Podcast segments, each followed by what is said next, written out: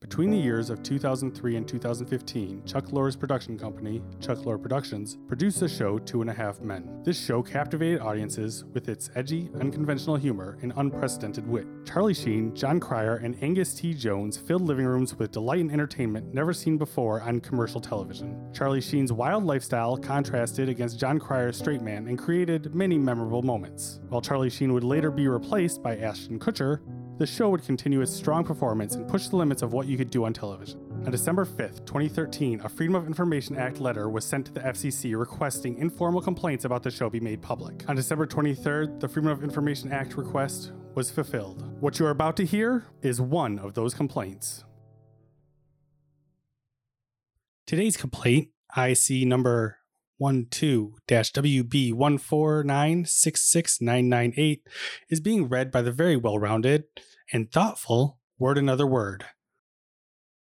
Word Another Word can be found by that username on Twitter and has his own show on Twitch. A listener note this complaint was made on Star Wars Day in 2012. Primetime program Two and a Half Men.